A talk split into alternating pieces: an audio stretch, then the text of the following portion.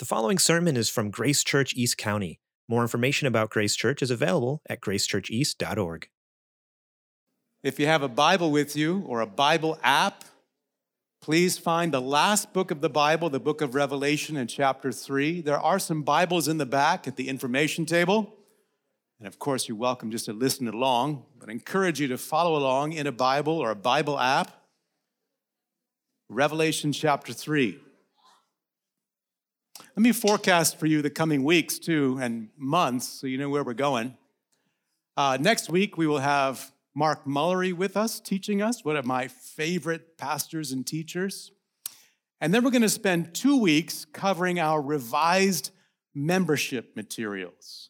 And there's a reason for that. We think we'll all benefit, and we think it'll envision us afresh for what we're all about as a church. So I think that will be helpful. After that, my friend Josh Fenske will be here, and he is a wonderful pastor and teacher also. And then we will return to the book of Exodus. If you're thinking, did we forget the book of Exodus? No. We're going to spend this summer going through Exodus and see the rich scenes of the Passover. And then in the fall, we will return to Revelation chapter 4. So that's the plan, some good stuff ahead. Today we're in Revelation chapter 3. Isabella is going to pray for us and read our passage. Lord, I pray for the reading of your word today. I pray that you would bless it and you would open our hearts and our ears to see what you have for us today. Amen. All right, this is from Revelation 3:14 through 22. And to the angels of the church in Laodicea write, the words of the Amen, the faithful and true witness, the beginning of God's creation. I know your works. You are neither cold nor hot. Would that you were either cold or hot. So because you are lukewarm and neither hot nor cold, I will spit you out of my mouth. For you say, I am rich, I have prospered. I need nothing, not realizing that you are wretched, pitiable, poor, blind, and naked. I counsel you to buy from me gold refined by fire, so that you may be rich, and white garments, so that you may clothe yourself, and the shame of your nakedness may not be seen, and salve to anoint your eyes, so that you may see. Those whom I love, I reprove and discipline, so be zealous and repent. Behold, I stand at the door and knock. If anyone hears my voice and opens the door, I will come into him and eat with him, and he with me. The one who conquers, I will grant him to sit with me on my throne, as I also conquered and sat down with my Father on his throne. He who has an ear, let him hear what the Spirit says to the churches. Thanks be to God. Thank you, Isabella, so much. Well, this is letter 7 of 7, and we have been receiving some vital counsel from the risen Lord Jesus Christ.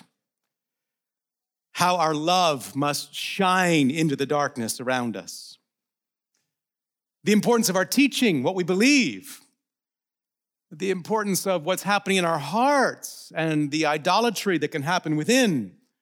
The importance of our works, testifying to the reality of our faith. And the importance of our perseverance, trusting God through trials and suffering. And now a last lesson, one that relates to everyone here, the danger, the potential danger of prosperity. Prosperity is a gift, a blessing, and prosperity can be a danger. Having made billions in the oil industry, John D. Rockefeller was asked how much money was enough. He famously said, $1 more. In other words, you can never have enough. You can never be satisfied. Quarterback Tom Brady, after winning multiple Super Bowls and what I read, having a reported income of $70 million per year, he once said, this can't be all there is.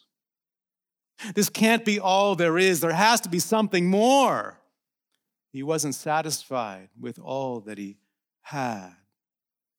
Actor and comedian Jim Carrey said, I think everybody should get rich and famous.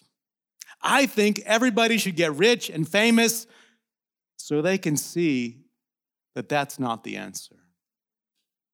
They're each highlighting this danger of how prosperity can deceive us into thinking we can be truly satisfied by what we own or have or long to have. Prosperity can delude us. It can trick us. It can deceive us into thinking we are spiritually satisfied. And so the risen Lord Jesus Christ asks us today, is material wealth numbing your soul to what you really need? Is what you have or long to have anesthetizing your heart to how much you really need him? That's the issue our Lord addresses here in three parts: problem, solution, motivation. Problem, solution, motivation. First, the problem. The false satisfaction of prosperity. The false satisfaction of prosperity. Look again at verse 14, please. And to the angel or messenger of the church in Laodicea, write the words of, the solemn pronouncement of, the amen, the it is true, the faithful and true witness, the beginning of God's creation, or probably the beginning of God's new creation, the one making all things new, the life giver himself says, verse 15, I know your works. You are neither cold nor hot. Would that you were either cold or hot. So because you are lukewarm and neither hot nor cold, I will spit you, literally vomit you out of my mouth. Now, these words have often been misunderstood and misapplied. Probably a favorite of youth pastors. That if we're just lukewarm in our emotional state, that if we're not spiritually on fire for Jesus, we're in danger of being vomited out. But that's not his point here. His point is not for you to take your spiritual temperature constantly to see if you're spiritually on fire, emotionally on fire enough or not, as important as our emotions are. Jesus is drawing a spiritual analogy from their water situation. The waters in nearby Hierapolis were hot springs used medicinally for healing. The waters in nearby Colossae were cold and refreshing, fed by a mountain stream. The waters in Laodicea were muddy and undrinkable. So they brought the waters from Hierapolis into Laodicea via an aqueduct, those hot waters which would arrive in Laodicea lukewarm, and it said they were often nauseating. Jesus is drawing a spiritual analogy from their water situation. He's using their water to illustrate their spiritual condition. The church in Laodicea is not like those hot, healing waters in Hierapolis, and they're not like the cold, refreshing waters in Colossae. Those waters are life-giving. Both hot and cold are good in this spiritual analogy. Both are life-giving. He's saying the church in Laodicea is not life-giving anymore. They're not healing or refreshing. And so the life-giver himself is about to vomit them out. I think perhaps meaning they'll no longer be a church. So we should ask, why are they so nauseating to Jesus? Well, he tells us in verse 17. I want you to notice how verse 17 begins. It begins with for. It begins with a logical connection. It begins with, here's why I just said that. Verse 17, for you say in Laodicea, I am rich, I have prospered, and I need nothing. You see, Laodicea had nasty water, but it was a wealthy city. They were located at an important crossroads for trade. They had a thriving textile industry, making clothing out of this famous black wool, and they were famous for their particular eye treatments. They were materially prosperous, and that is not wrong. But it can be dangerous. So notice verse 17 again. Do you see the danger? You say, I am rich, I have prospered. Their conclusion, I need nothing.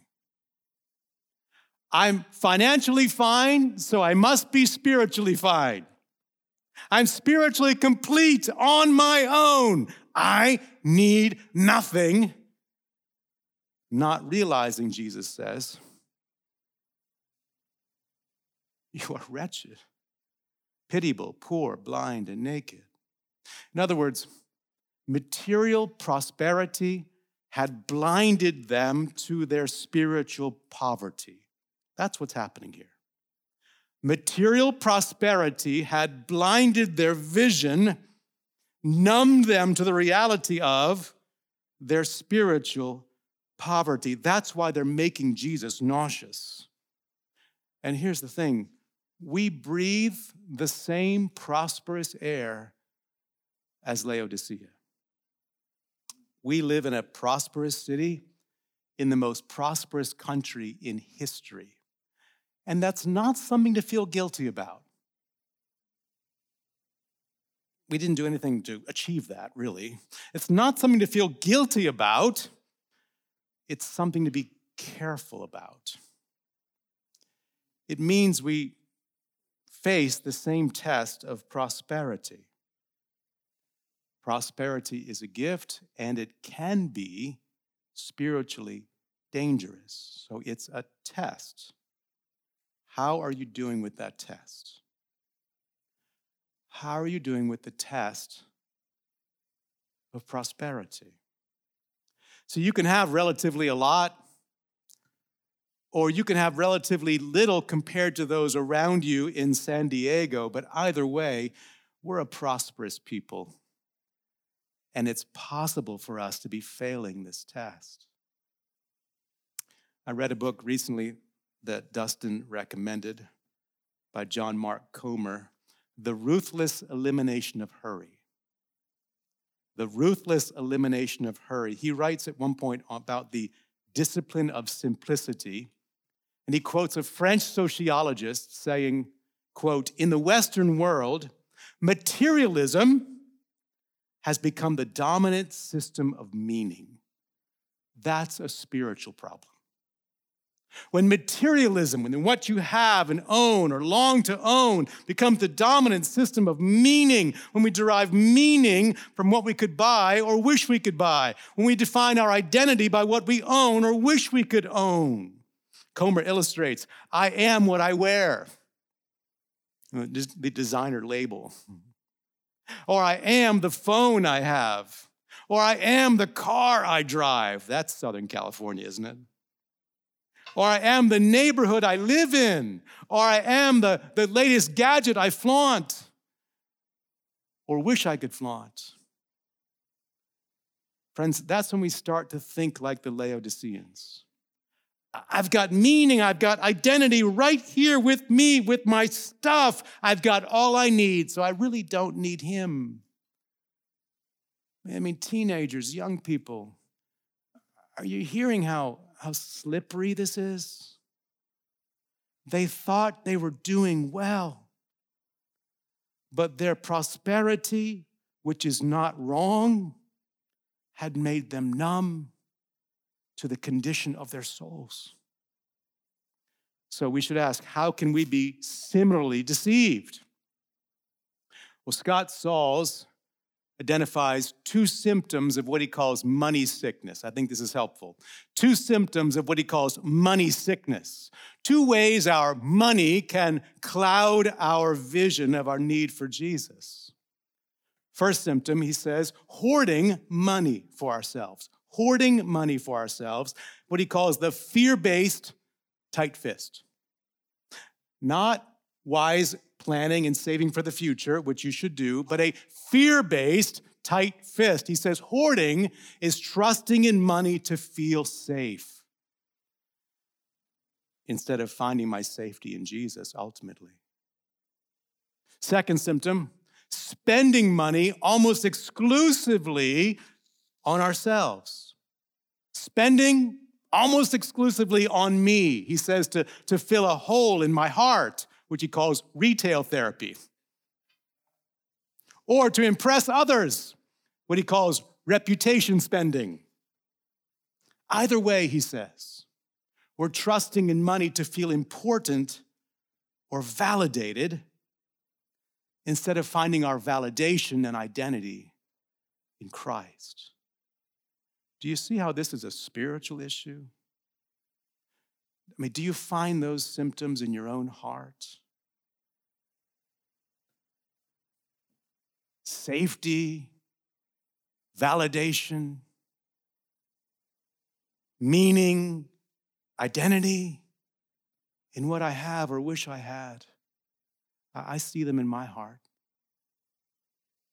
And friends, when we see those symptoms, we can be on our way to Laodicea, saying, in effect, I don't really need Jesus all that much.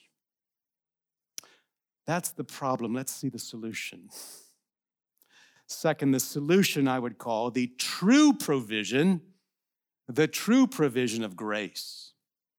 The true provision of grace in Christ. Having shown us the false satisfaction of prosperity, the life giver himself holds out the true provision of his grace. Notice verse 18 now.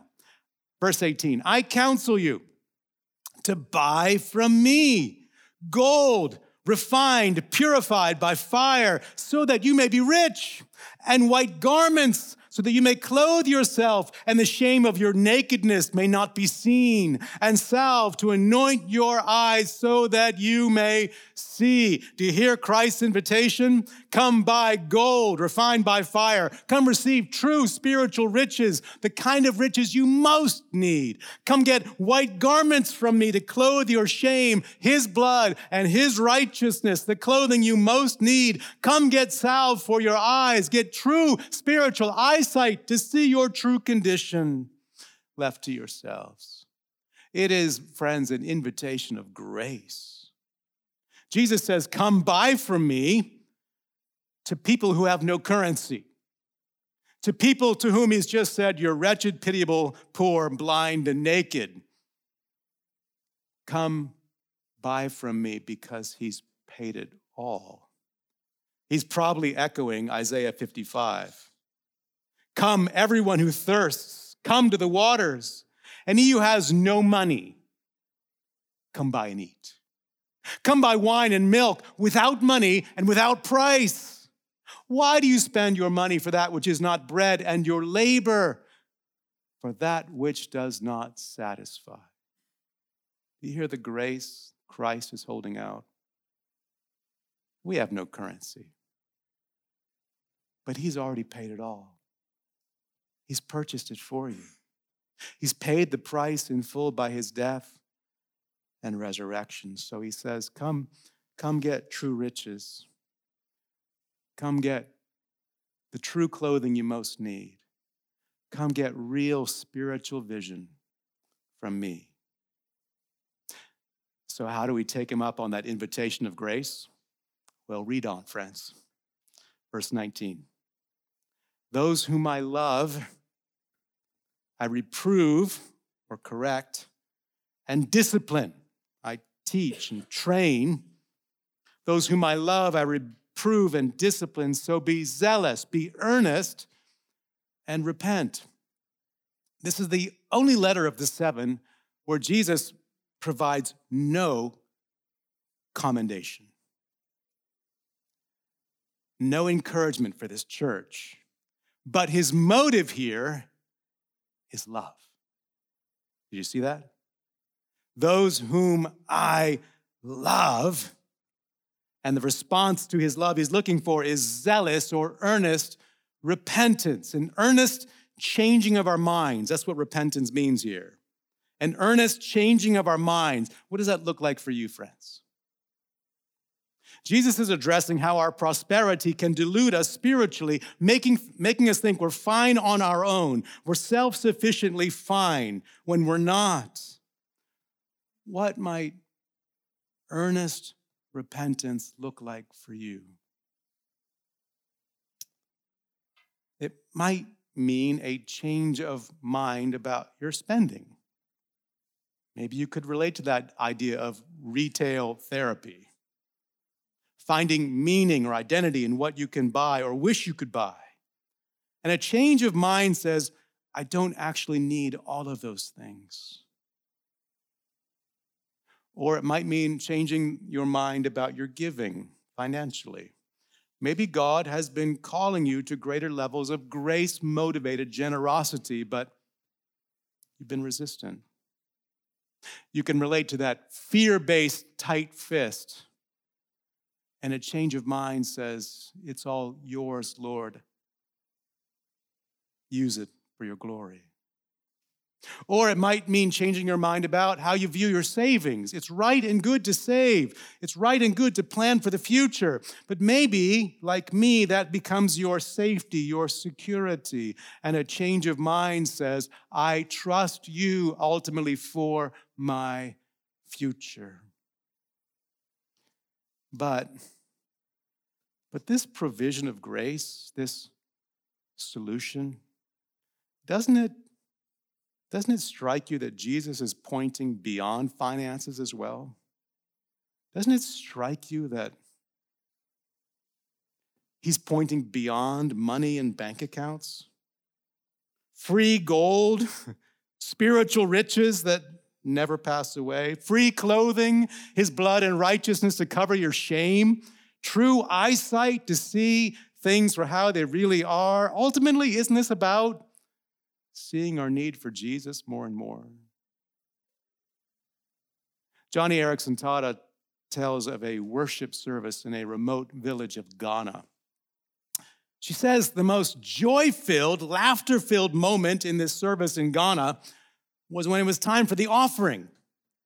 The believers there, among the poorest of the world's poor, found joy in entrusting their monies to God. It became clear to Johnny that it was not in spite of their lack of wealth. It was actually, in their case, because of their lack of wealth, they seemed to have so much joy. And then a woman stood up during the service and connected the dots. This woman said, welcome our American friends to Ghana, where we have joy because we need Jesus more. That's the core problem in Laodicea. That lady in Ghana put her finger on it. They were lacking the joy of seeing how desperately they need Jesus. And finding then that he is enough. I know God is after this in my own heart. I'm 55. I am officially middle-aged. And I have found in my 50s that middle age can be at times a time of a sense of loss. Our kids are growing up quickly, which is good. We want them to do that, and yet, as a parent, it can feel like loss. My body is changing. I can't do all I used to do. It feels like loss. The past number of years have been challenging for all of us. It feels like a sense of loss. I was telling my friend Chris Dillard back there, and the kind pastor that he is, he encouraged me to pick up Paul Tripp's book on middle age called Lost in the Middle. Now, I've had that book on my shelf for years, but now it made more sense to me. Tripp says, we start off life like astronauts, launching into the great unknown. I mean, kids, teenagers, 20-somethings, can you relate? You're like an astronaut. There's just upward trajectory before you. Tripp says we end up in life like archaeologists, sifting through the rubble of the past. I know. Sifting through a sense of loss. What could have been, but wasn't. The dreams we had, but didn't come to pass. The ways we defined success and didn't deliver. We become archaeologists, and that sounds depressing. But Tripp turned that around for me to say this loss is gain. It's gain because, he says, the Lord is stripping away everything else where we want to find meaning and identity and purpose, that we find meaning and identity in him. The joy of needing Jesus more and finding he's enough. True riches, purified gold, true clothing to cover my shame, true eyesight to see what I'm like and what he's like, and we just come to him to buy it with no currency because he paid it all. That's the solution. So what's the motivation? Third, the ultimate privilege of fellowship. The ultimate privilege of fellowship. The Laodiceans, they lacked the joy of needing Jesus more. Jesus, by his grace, provides the solution, but then he adds motivation, the ultimate privilege of fellowship, communion with him. Look now at verse 20. Behold, I stand at the door and knock. If anyone hears my voice and opens the door, I will come into him and eat with him and he with me. Now, this is not an evangelistic plea. Jesus is addressing believers. He's calling believers to renew their relationship with him. This idea of eating in this culture, it's a picture of fellowship. It's a picture of personal relationship. That's the motivation. Fellowship, communion with the risen Lord Jesus Christ, personal, close relationship with him. Robert Mounce captures this well. He says, quote, in their blind self-sufficiency, they had, as it were, excommunicated the risen Lord from the congregation. In an act of unbelievable condescension, he requests permission to enter and reestablish fellowship. The risen Lord is here patiently knocking, knocking, knocking. Why? Because fellowship with Christ, relationship with Christ, ongoing communion with Christ, it's a two-way street. He makes it possible, but some response is required from us. And so in unbelievable condescension, the risen Lord is requesting permission to enter this church again and reestablish fellowship with this church. All they had to do and all we have to do is, as it were, open the door. Friends, it's the privilege of fellowship with the one who's more satisfying than anything you can own or acquire.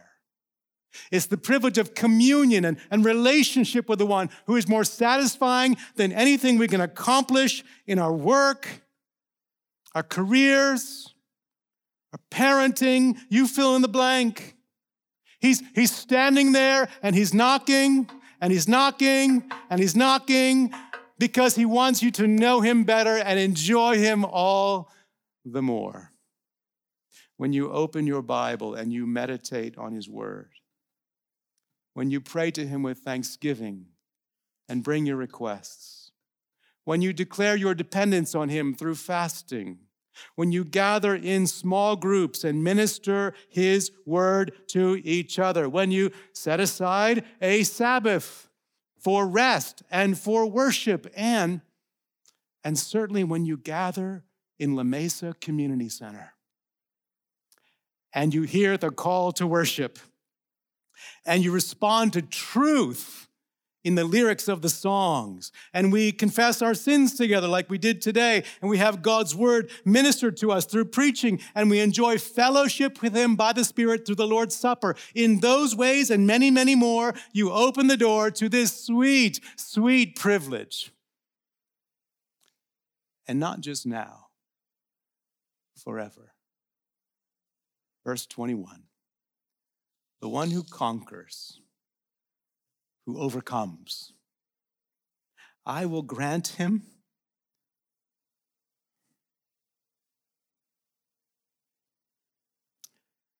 to sit with me on my throne,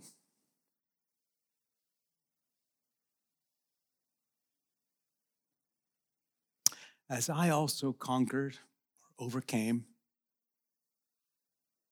and sat down with my Father on his throne. I didn't watch it, maybe you did. Coronation of King Charles yesterday at Westminster Abbey. Imagine if King Charles yesterday called you up and invited you to share his reign with him. That would be quite the honor. Imagine King Charles said, sit up on the throne with me, actually. Get on up here. What an honor that would be. But Charles he's just basically a figurehead. He's a ceremonial king. Christian, you're going to reign with the King of Kings. You're going to reign with the one who's conquered, who overcame.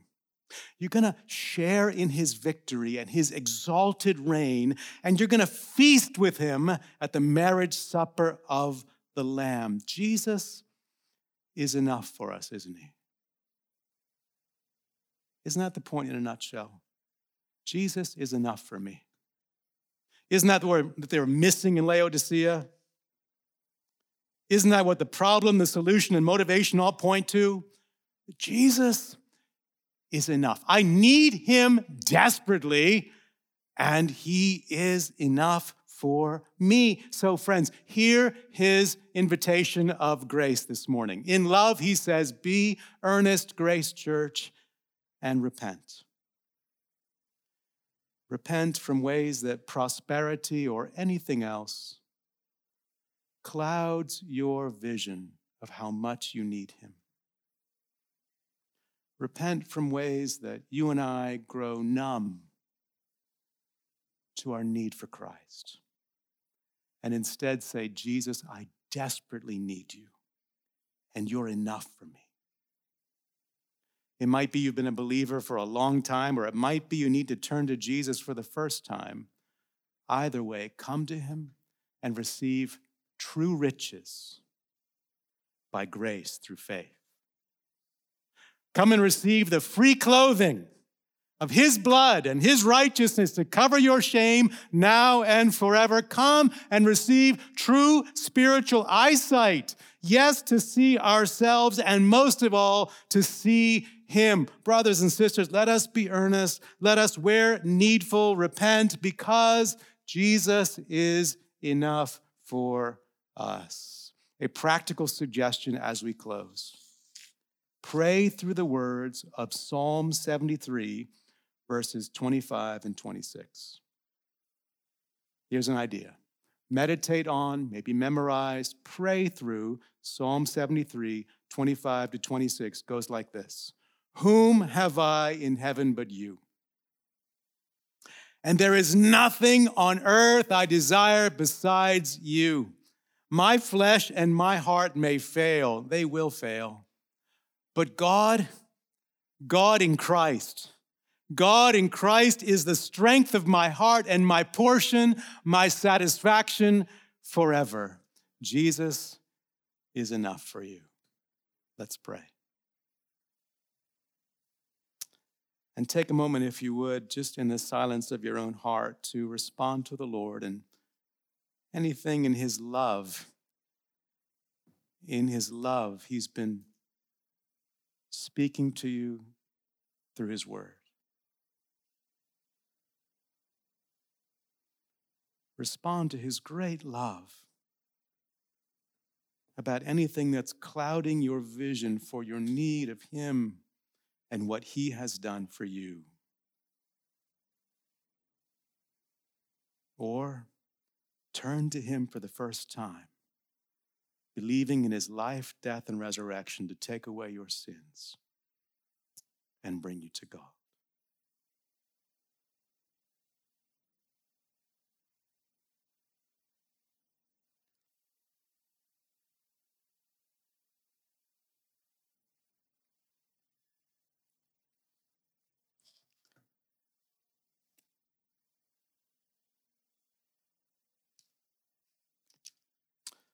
Lord Jesus Christ, we come to you with no money to buy, as it were, purified gold, spiritual riches that last forever. We come to you to buy the garments of your blood and righteousness covering our shame. We come to you to buy true spiritual eyesight, that we might see ever more clearly. We praise you for your grace, and we say, you are enough for us. We thank you. In Jesus' name, amen. Thank you for listening to this sermon from Grace Church East County. Please find us online at gracechurcheast.org if you would like to find out more about us.